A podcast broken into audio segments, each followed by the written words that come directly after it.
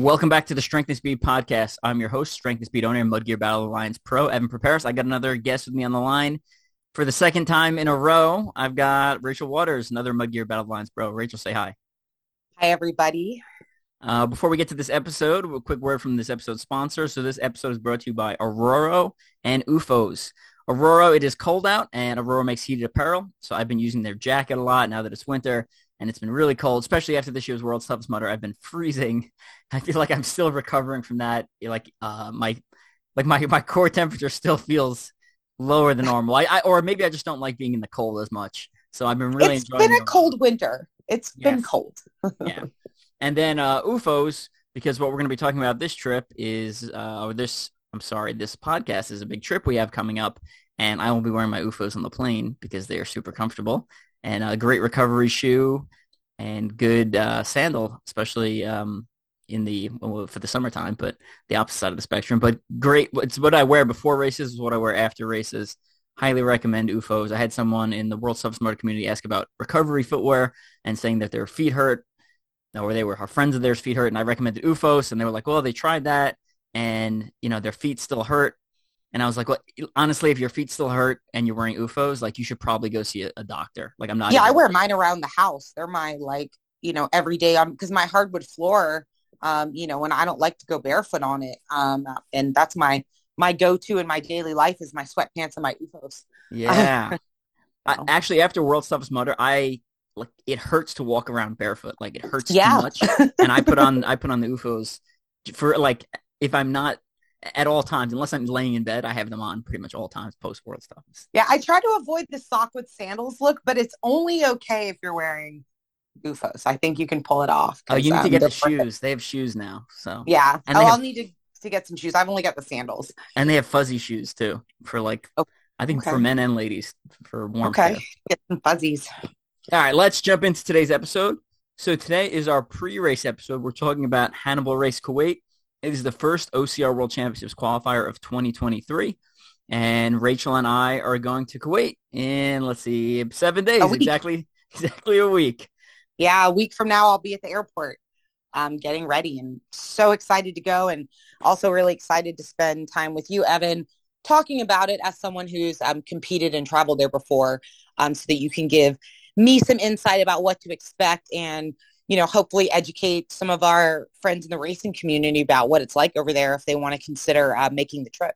Sometime. Yeah, and this this re- episode is especially relevant because even if you're not going to Kuwait, uh, Spartan World Championship is back in um, UAE, United Arab Emirates again, if, I, am correct, uh, in Abu Dhabi, and the c- cultures in the Gulf Cooperation Council countries, so basically like Kuwait, Qatar, uh, UAE, all these like wealthy Arab countries in the Middle East are all very similar. They have a very similar culture. Now, and there are there are differences, so don't. That's a very broad statement, so don't dive into that too much. But as a general rule, they compared to similar. compared to our culture, yeah, correct, yeah, generally yeah, they, speaking, yeah.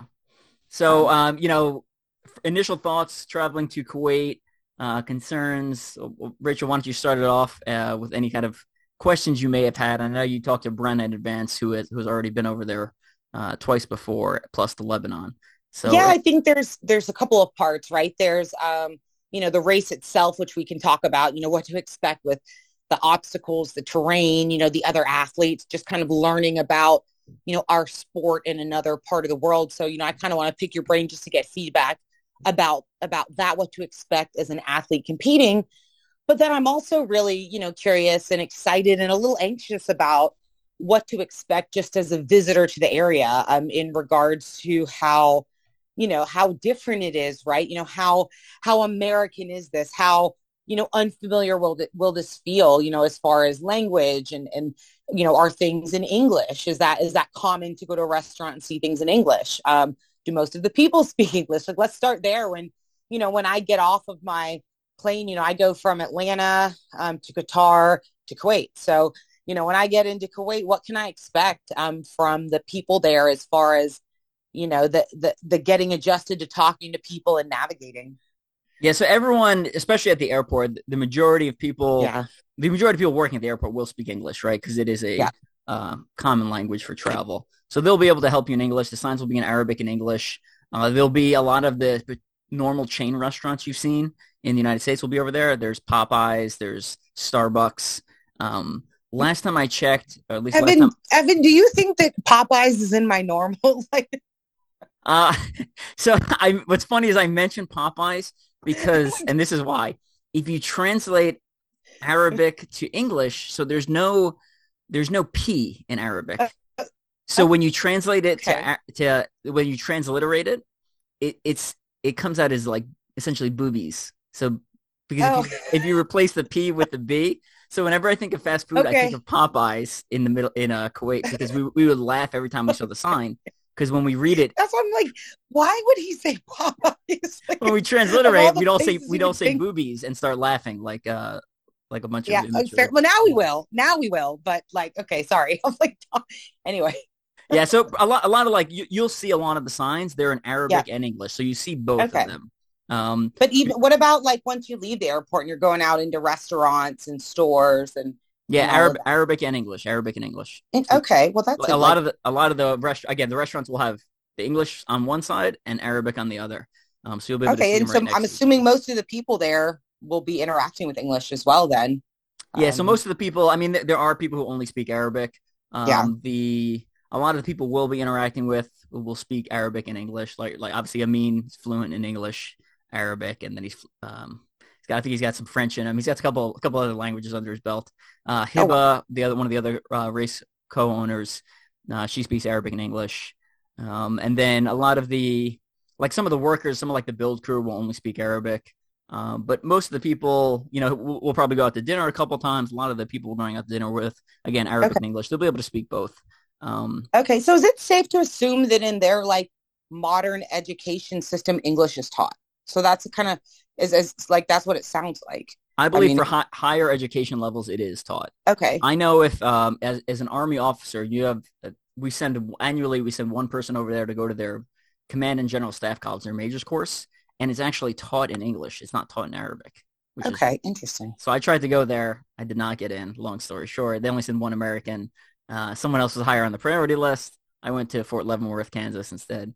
Um, Well, now you get to go run an obstacle course race. So I do, yeah. um okay so i mean that that's interesting you know i didn't really understand that about about the um culture now what about it and this was a big thing that you know i even thought of and of course my friends and family because people don't know um a lot of people asked me you know as a female if there would be any different expectations for what would be socially appropriate for me to say or do or wear and um you know that was a question that i had um, a lot of people ask me um, Yeah. which is you know, I think a common thing that um, is maybe just a lack of knowledge on, on from from our part of the world, you know.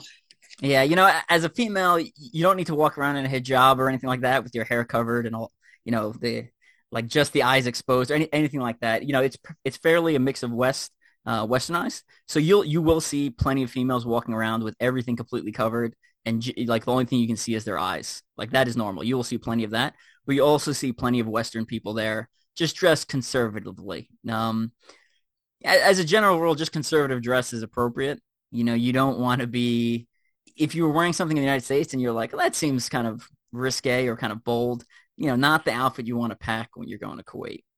I'll say Yeah, so generally a little more a Yeah. little more conservative. Yeah, in, in general, a lot of people don't wear shorts. They typically wear pants, even the men. Um, and then, you know, So in the day, like in day to day yeah. dining and shopping. So what about how does that differ in like an athletic environment? Uh, so athletic environment, yeah, that, that'll change uh, slightly. So, um, you know, obviously the, the normal race clothes we wear, tighter race clothes, um, is a little more the norm. I normally race shirtless. I will probably race with a shirt on. You will see some guys racing shirtless, but it won't be the the majority of them will have shirts on. I'll say that. Um, Yeah, I was considering um, with that. Would it also give me a good opportunity to, you know, wear a jersey or a shirt to promote a sponsor? Um, you know, but I was considering, you know, wearing, um, depending on the temperatures, which I did look at, um, possibly shorts, but um, you know, maybe pa- pants and at least a top um, Yeah, for the race. you know, I, I think sh- I think shorts or pants um, and a jersey would be appropriate over, let's say, uh, a sports bra. Like, could you wear a Yeah. sports bra and get away with it, and would anyone say anything to you? They probably wouldn't. Um, more socially Yes, but it's acceptable would also, probably like, be wear a jersey. It's also not polite to be a, a visitor and a guest and Absolutely. to if you know better to walk on the lines of something that that could be offensive right you know i have I plenty agree. of opportunities to race in a sports bra at home if i want to um, but it's also just being respectful of you know it's not all about always you know what do i want to wear? Right. you know it's how is what i'm doing impact people around me. And coming over as an, an american you know we're also representing our sport and wanting to you know come over and be respectful. Um because if i come over and act disrespectful then you know it, it, it could sort of not not that i'm responsible for the whole you know view on americans but i'm representing our sport and, and you are too. Um and our team and our sponsors. So that's good to know. Absolutely. And, and for those of you who, who might be considering going to Spartan World Championships, right in the Middle East, that's a little bit different because that is a world competition. So you'll have people traveling from all over the world. You know, so for that environment, you know, that would be more socially acceptable to race in a sports bra because you have all these different cultures converging versus Hannibal race is a Kuwait race. So you will primarily have people from Kuwait. Um, you'll get some people from there. There's a couple military bases in Kuwait, U.S. military bases that will come over, and you'll get a couple of you know trickle of you know maybe some Europeans or some other Middle Easterners. So it is primarily a, a more of a local event versus Spartan World Championship is a global event. So you'll get a lot more international representation there. So and I'm very excited that it is more of a local event because instead of the pressure of international competition for a championship race, you know, I feel like I'm going to have the opportunity to get to know the other athletes there. Um, and, you know, have you, having been more than once, have you uh, met some of the same athletes? Do you know any of the athletes in the area, Evan? so, so I don't know any of the Kuwaiti athletes. I follow a couple actually on Instagram that I've met. Okay. Um, one of them, uh, I'm gonna, I'm, I'm not gonna say her name, so I I'm gonna mess it up. One of them I actually met at OCR World Championships, a Kuwaiti athlete. So I met her there. Uh, hopefully she will be there. I'm, I haven't checked to see if she's gonna be there. Um, and then I follow uh, a Spartan Kuwait athlete who's, uh, he's done some triathlons. He's like unbelievably lean. Um, and then some of the Lebanese athletes will actually travel over. Um, so some of the guys who've just been following Hannibal race for all these years and have, you know, some of them haven't missed an event because there hasn't been as many. You know, they typically hold one, maybe two a year, and uh, they were primarily in Lebanon, Kuwait, and you know, over 2020. I don't think we've held they've held one since 2020, so they haven't held one. Well, I'm sure everybody's going to be really excited to um to be back then if they haven't had one. So I'm really grateful for the opportunity to go. Um, you know, And I you will- know. you will see some of the females, some of the local females will be dressed, you know, long black pants, long black shirt, you know, uh, hair covered, just their face exposed, right? You'll so you'll see you'll see the full gamut of, of people, and, and that's always cool to see. Um, just kind of the different cultural racing uh, environment, and then but they're still getting out there, right? They're not just sitting there off to the sidelines. They're they're still running. Yeah, that's um, I'm looking forward to really getting to meet the people. Um, I'm also excited. So, what can you tell me about Hannibal? you know, Hannibal race itself, as far as terrain, obstacles. You know, what what do you love about it? What's not so much fun, but in that fun way, you know? yeah. So this one is held at the Motor Park, which is, I believe, south of Kuwait City. Uh, previously, the year Brenna went with Daniel Leonard and the year I went with Brenna, it was west of the city. So this is actually a new environment. So I have not actually been to this one. Oh, that being okay. s- yeah, that being said, Kuwait, um, if we look at a hydrology map of Kuwait, it is one color because there is no water in the country. It is just desert. So when people think of the Middle East, you're probably thinking of Kuwait, where it's just desert as far as you can see, right? So like Kuwait City's off in the corner there, and then so the you're saying there's going to be sand. yeah, the rest of the country is basically a giant sand pit. Um, you know, so I, you know, a lot of people when when they're Beach like, oh, you OCR without the beach. yes. A lot of people when, you know, they like, oh, you've been to Iraq. It's like, yeah. And then they, they think of desert and that's not accurate, but Kuwait, it, that is accurate for Kuwait. It is desert. So um, it's got that city. Kuwait City is the, is the only major city in Kuwait and there's a bunch of neighborhoods there. And then we're to be, we're to be staying like in the heart of the city, right by the, uh, right by the ocean there, the uh, Arabian Gulf.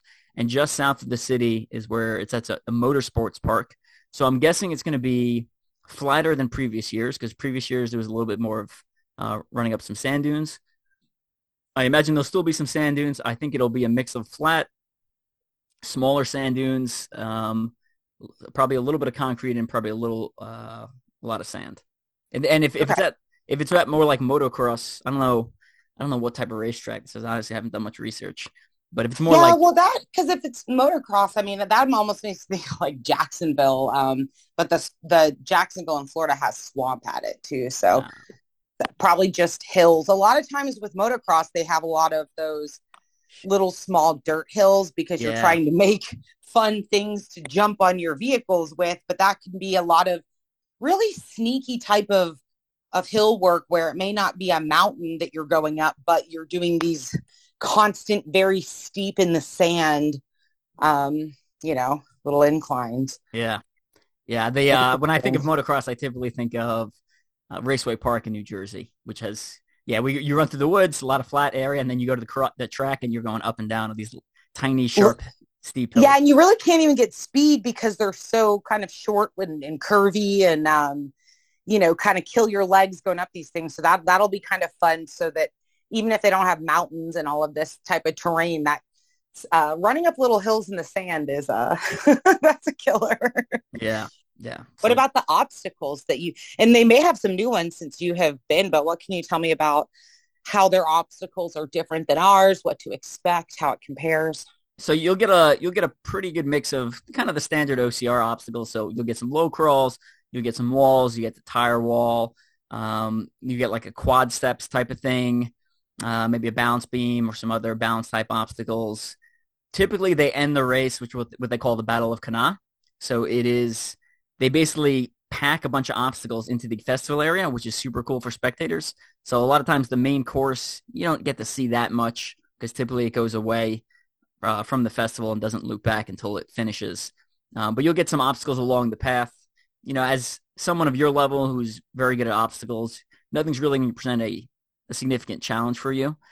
Um, and then when you get to the Battle of Cannae, it's just back-to-back obstacles. So there'll be things like a rope climb. Previous years, the rope on the rope climb was super thin, so it was actually a lot harder than it seemed. There was a you know warped wall, um, not too big.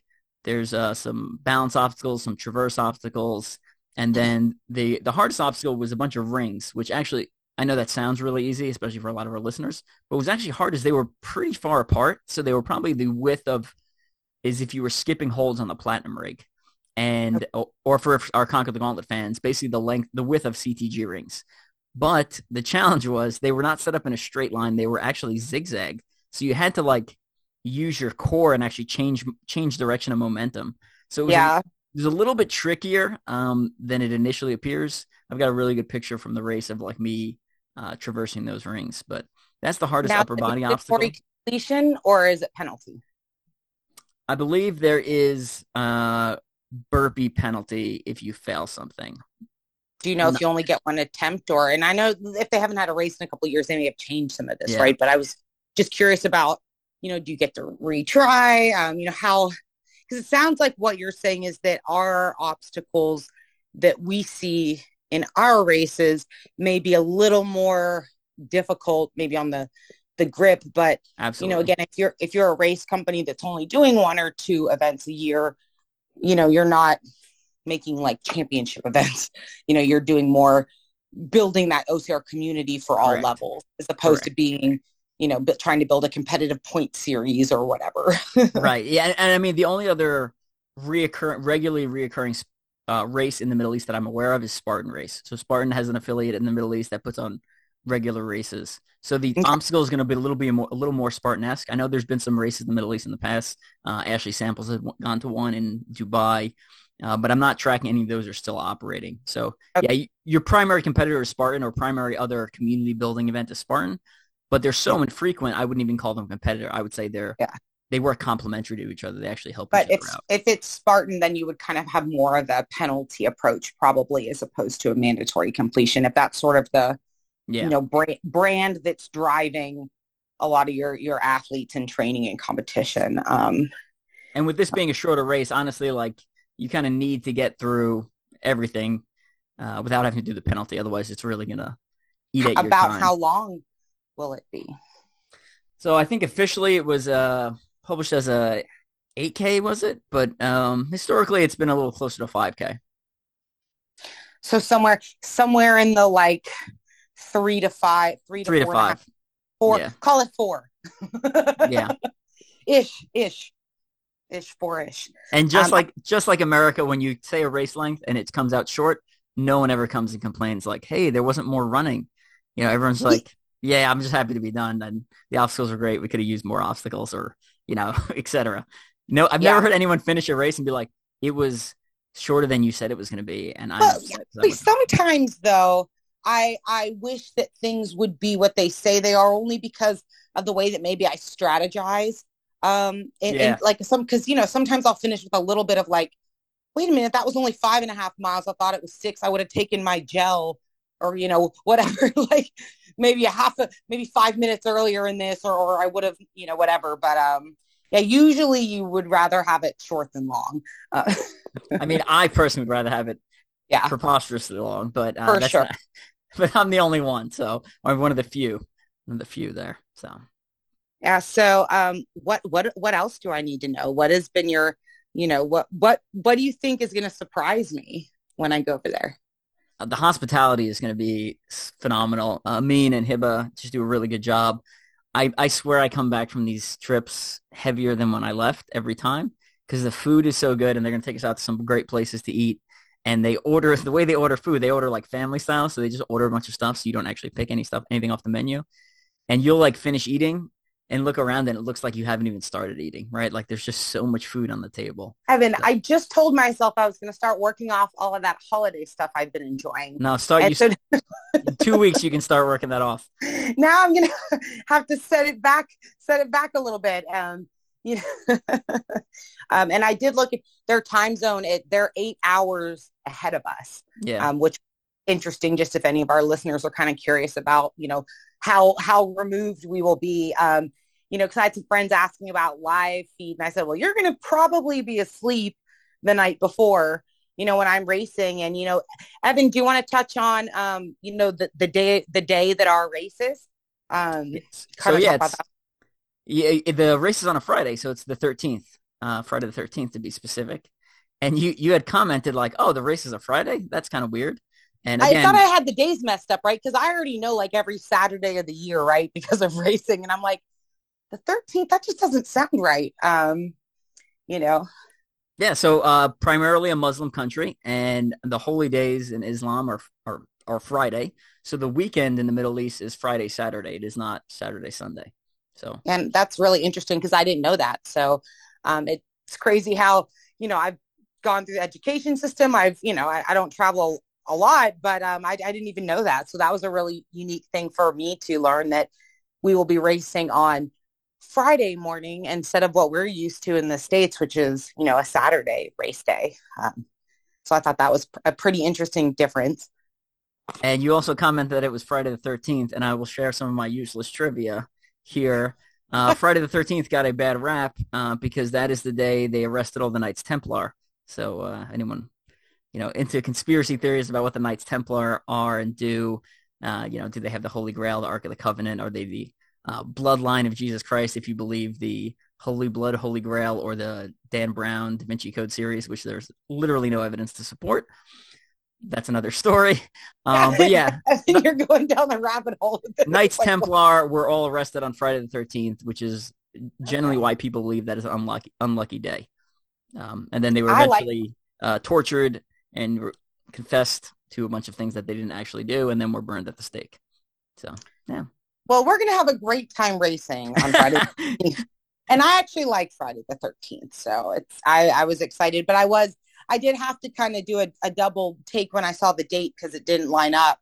Um, but, you know, I'm really excited. I'm a little nervous about flying that long. I've not been on a, a flight, like on a plane for that long without getting off of it. So um, that'll be different. And then just a little concerned about, you know, coming in as an athlete sort of jet lagged with the time zone and, and all of that, um, you know, how I'll be feeling race, race morning, but, you know, hopefully try to rest a little bit on that. So you're, fly, you're flying Qatar Airways, which is my second favorite airline. Emirates is my favorite. Uh, but Qatar is a super nice airline, so you're gonna have a great you're gonna have a That's great. That's what my boss told me. He told me it'll probably be the nicest flight I'll ever take. Um, yeah. That they're a really really hospitable, good airline. So, um, and, I'm flying direct too. So I'm going into Qatar and it's an hour and a half to Kuwait. So that really cuts on the travel, not stopping, you know, for a layover in Europe. Um, what, but it what, will pay attention to your stewardess because um, somewhere between America and the Middle East, they will go from like my hair's down, and then they will put on like the more traditional headdress where their hair is covered. It's oh, kind oh of, yeah, it's kind of interesting. It's just like like you go to sleep and you wake up, and all of a sudden the the stewardesses all look different. You're like, oh, that's interesting. um, You're like, where am I? But yeah, um, my flight back because it's longer to get back.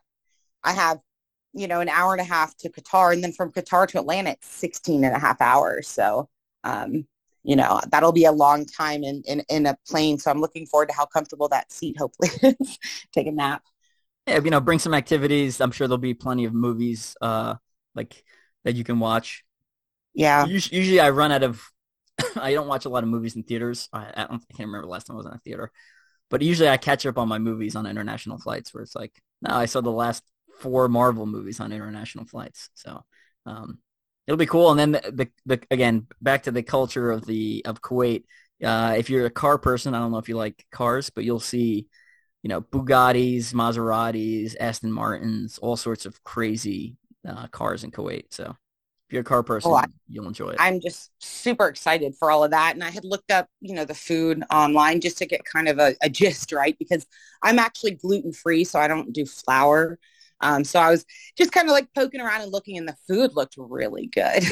so I'm excited to have some, you know, delicious, authentic, different type of food and just kind of broaden my horizons a little bit um, and, and meet new people. I mean, I mean, don't get me wrong. I'm excited to do the obstacle course race because, you know, the racing and the competitions what I love, but I'm more excited for the opportunity to just kind of expose myself to the people and the place and you know, kind of change who I am based on what I learned that's not in my little bubble anymore. So that's what I'm really excited about. Yeah, I think that's that's the right attitude, and I think you'll you'll enjoy it. It's a. Uh, mean, I'm still gonna go over there and try to, you know. Yeah, I mean, we're we're going to down, win, right? Put down some work, Evan. I got to go there and show everybody how we how we do it over here.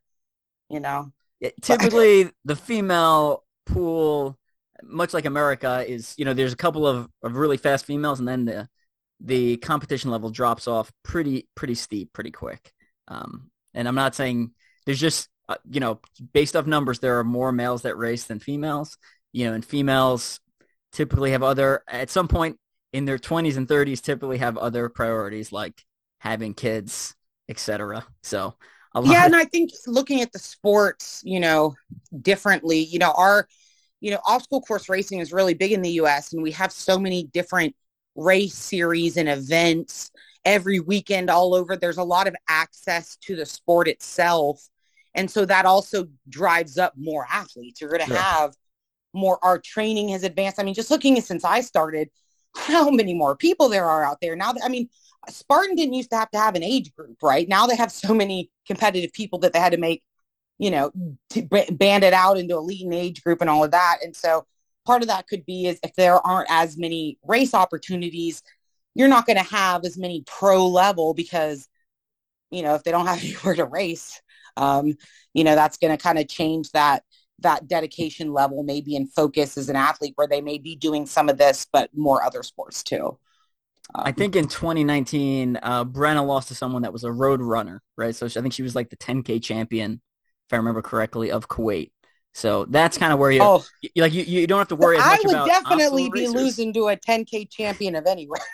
yeah, so you don't have to worry about obstacle course racers. You have to worry about road, road runners the, who have transitioned over, and you know they they won't be able to run their road race pace because their heart rate will spike after the obstacles. Yeah, they will put down a solid pace. And I remember now that I say it, I remember in 2019 when we were there, I'm like a mile and a half in, and I I we we come to a course part of the course where it bends back on itself and I saw a female like right behind me, and I was like, "What in the heck?" I was like, "I'm running pretty fast here. Like, yeah. I'm, I'm pretty sure I shouldn't be getting chicked at uh, the Hannibal race in Kuwait, but."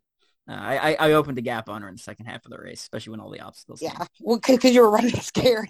I was. I was like, kidding. I didn't fly across the world to get checked. You know, I did. Yeah, uh, I mean, but that also plays to the idea of if their major exposure to the sport is through Spartan, you know, and not mandatory completion, it just develops different athletes. Yes. Um, and then kind of what goes there. And, you know, I mean, it's just, it's great though, to just to see the sport. It's crazy that it's international that way. And I mean, I think that kind of leaps to sort of something you and I had also talked about like touching on and talking about this sport growing, right?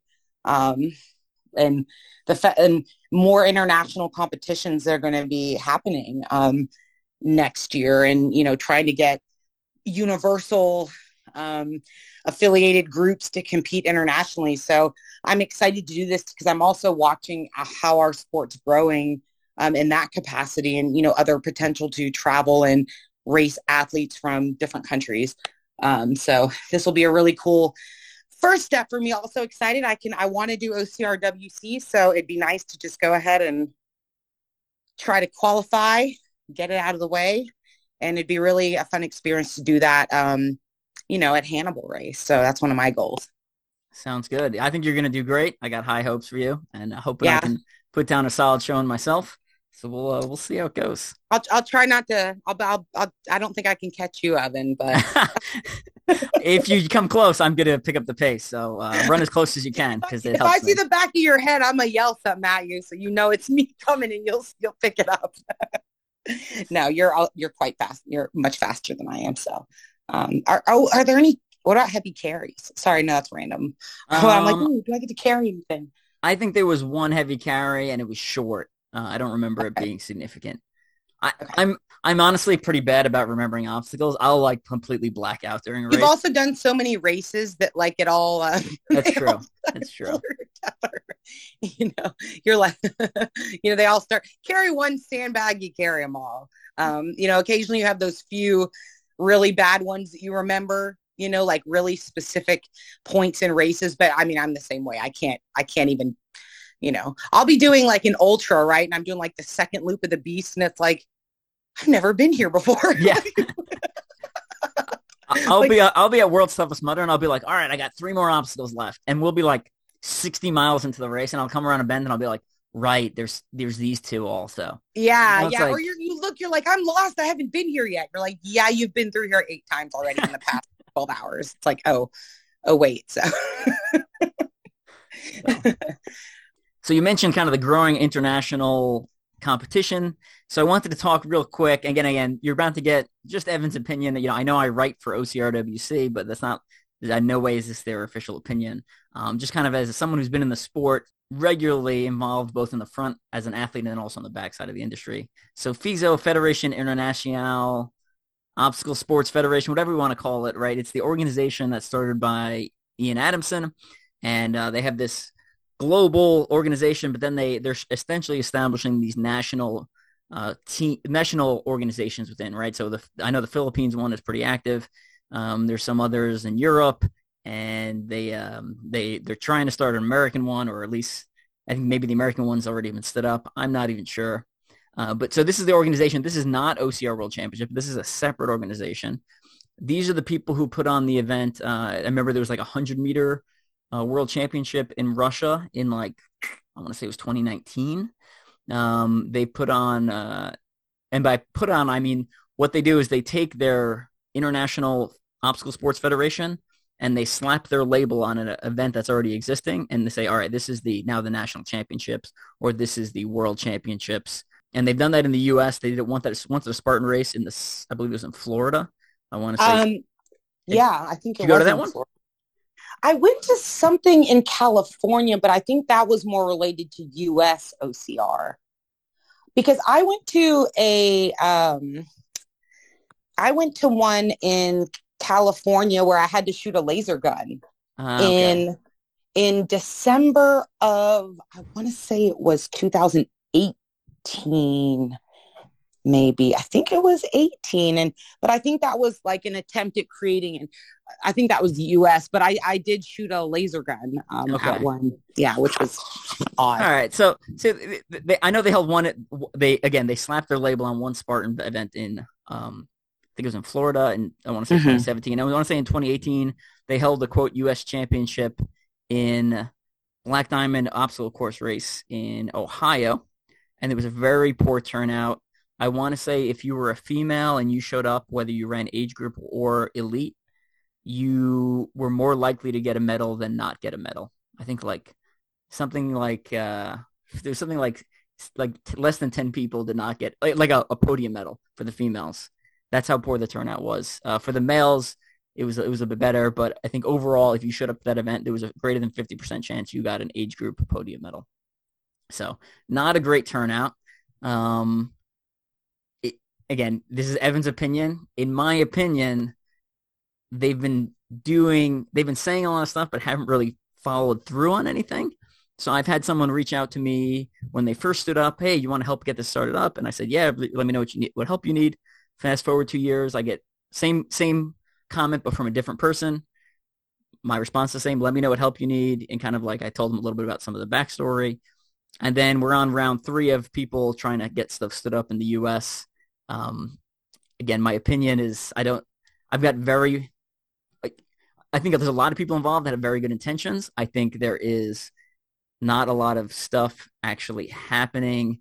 Um, and what I really like about Adrian at Venturi OCRWC is how things are beneficial to both, right? So they they establish someone as a qualifier.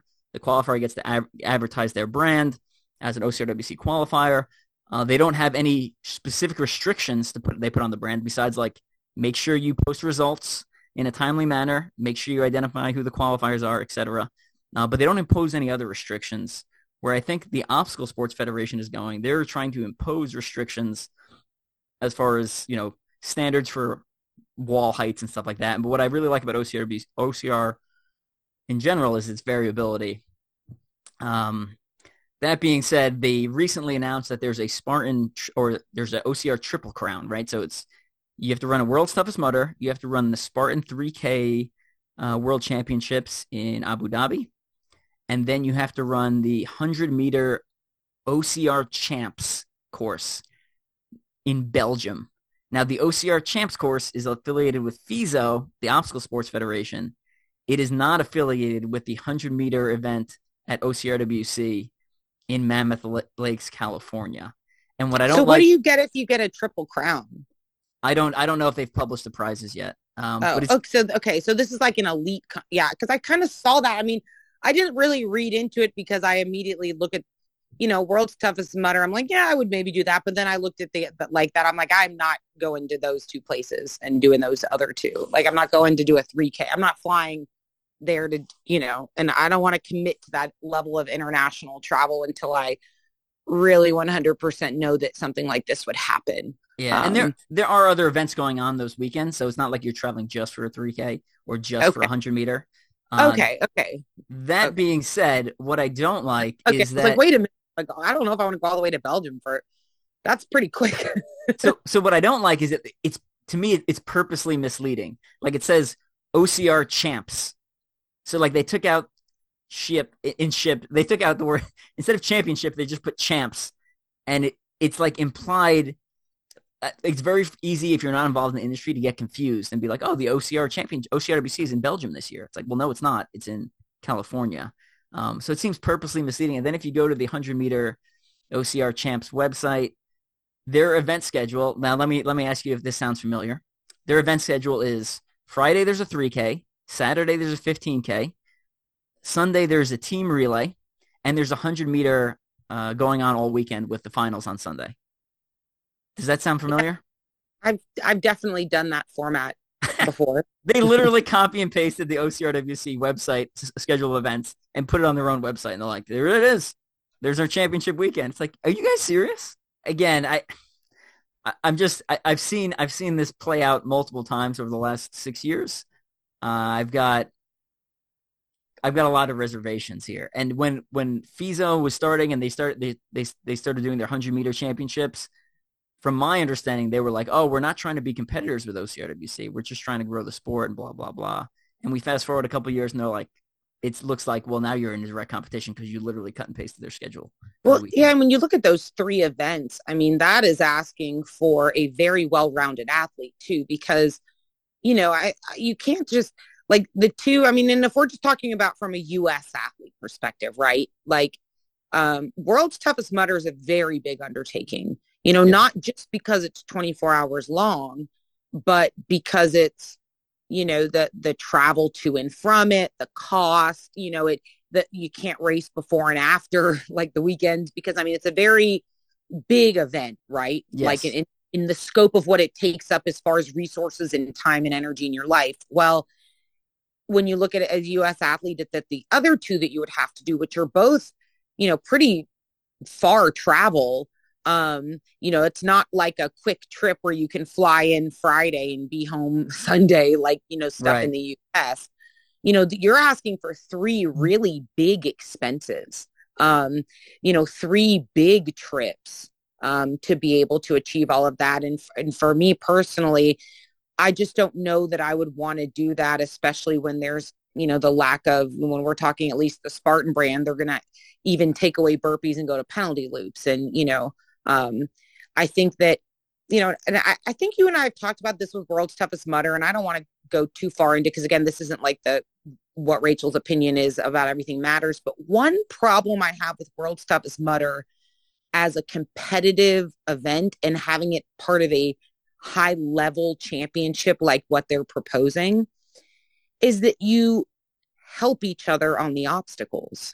And I think that that's awesome. I, I think that Tough Mudder, World's Toughest Mudder is fun because of that. Um, it still takes a lot of physical work.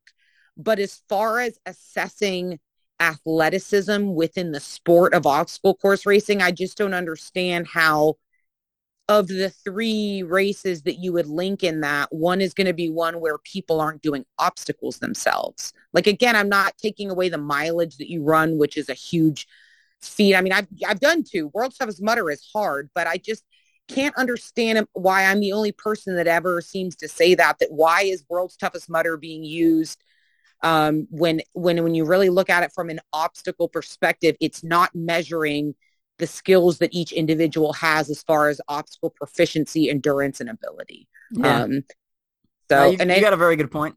You got a very you know, point. and I love World's Toughest Mudder, and it's don't get me wrong, it's really hard and it's awful and it's wet and it's muddy and it's exhausting and there's all and it's hard, but I just don't understand why why a board of an organization decided that that's how you would measure athleticism and link cash prizes to it for a triple crown. But whatever. Anyway, that's all I'll say about.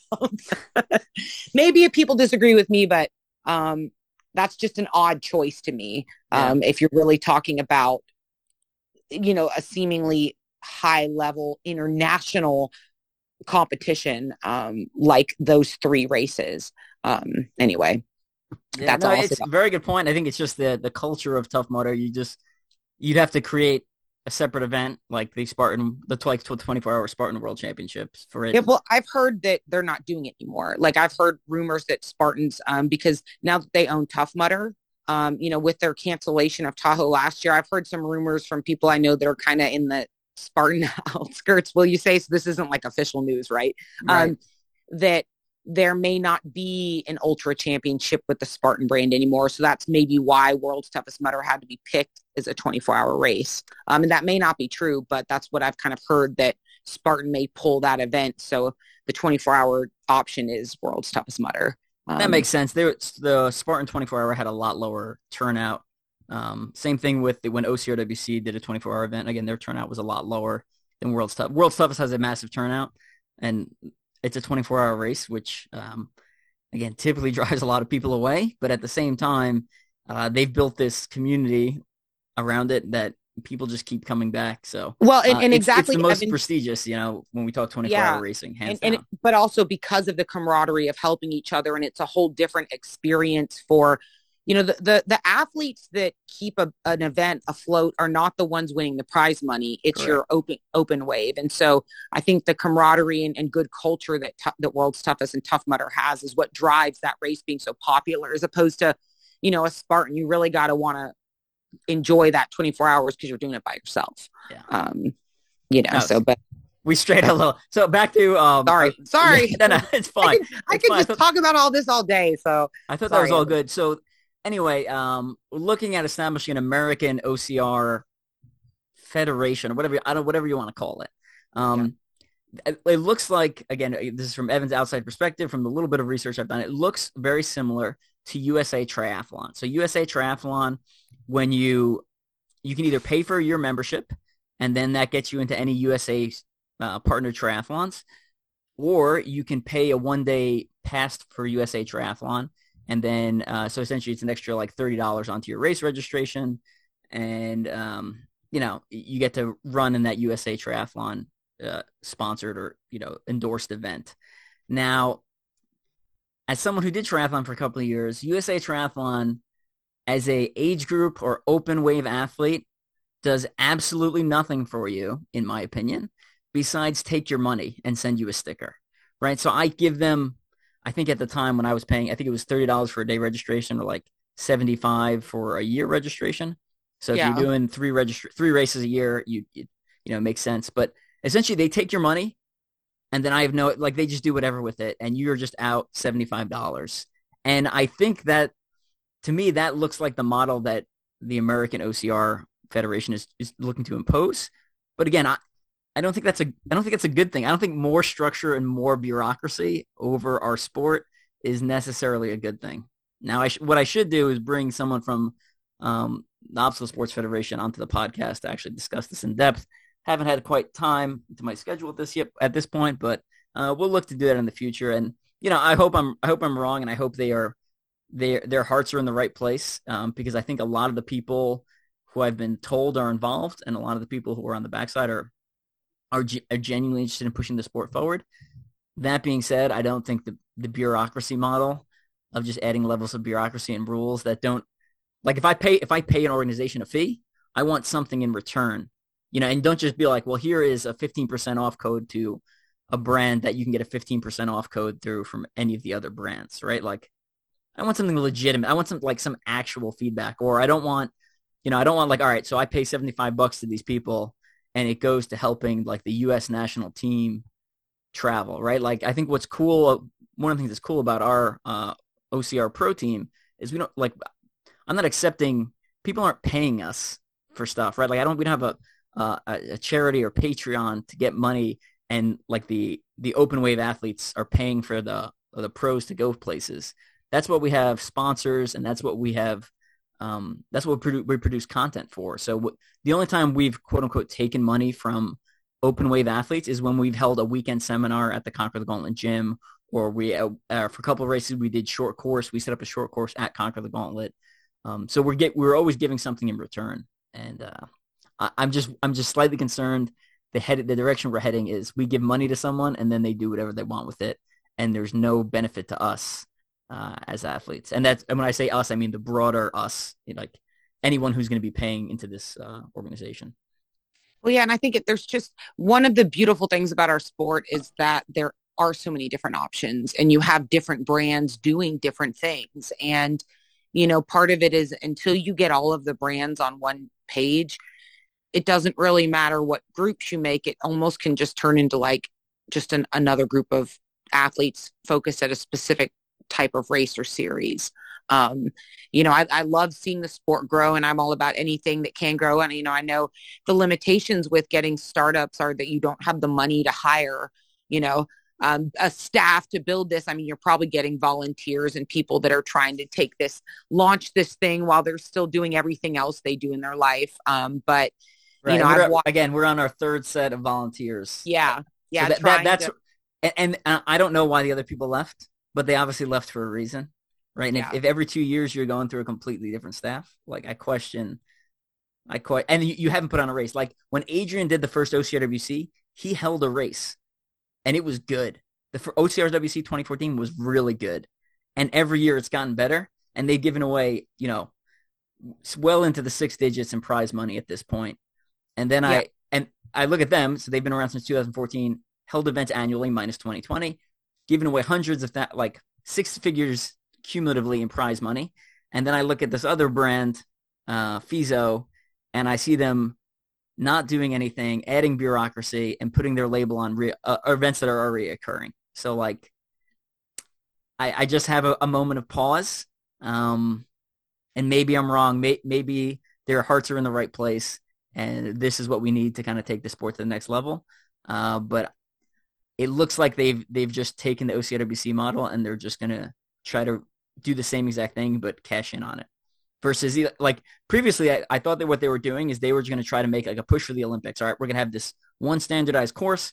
This is the only thing we're going to put on, and I think that would be great, right? Like if, if they were the sole holders of Olympic OCR that was very yeah. standardized, I think that would be super cool. And then they leave um, kind of the extreme, the X Games version of OCR, yeah. which is OCRWC, with variability uh, to OCRWC. But yeah, but I guess for me, just kind of like adding, like putting your label on on other events isn't really the same thing as like developing a championship type of kind of what you're saying, like a streamlined. But you know, I at least I'm glad the sport's growing enough to where these are, you know, things that are popping up. But for me as an athlete, it's not something that I will be, you know, putting on my agenda or on my goals for, you know, this upcoming year. But I will just kind of watch it and see. I mean, I plan one of my big goals for 2023 is I really want to get to OCRWC. Um, so you know that's important to me, and that will be what I consider my um, my championship race um, in obstacle course racing next year for me personally as an athlete. Um, yeah. And I'll probably see you there, Evan.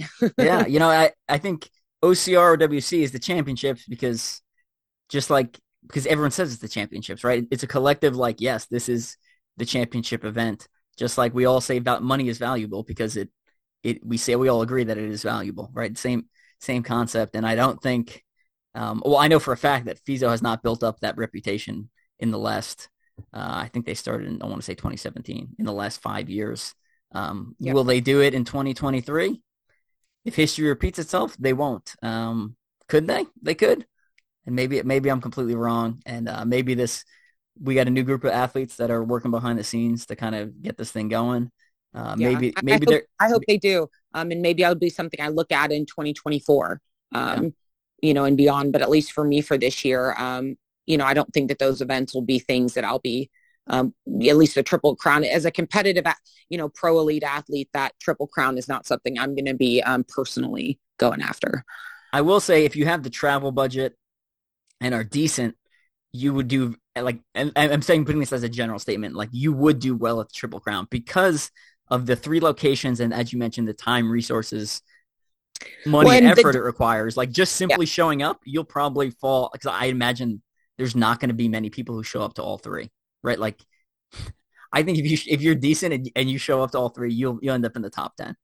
Yeah, I mean, because if I look at like you know, I think of myself as an athlete pretty versatile on that that scale of hundred meter tough obstacle, you know, race, and I could go out and put down the the 24. But you know, I've already got a lot of great stuff lined up for for this year, and um, you know, the, the, the money it would cost for me to do the triple crown and the time would cancel out like a lot of the other great things. So um, I'll just be focusing on OCRWC as my as my kind of high level championship event in the in the Savage Series as well.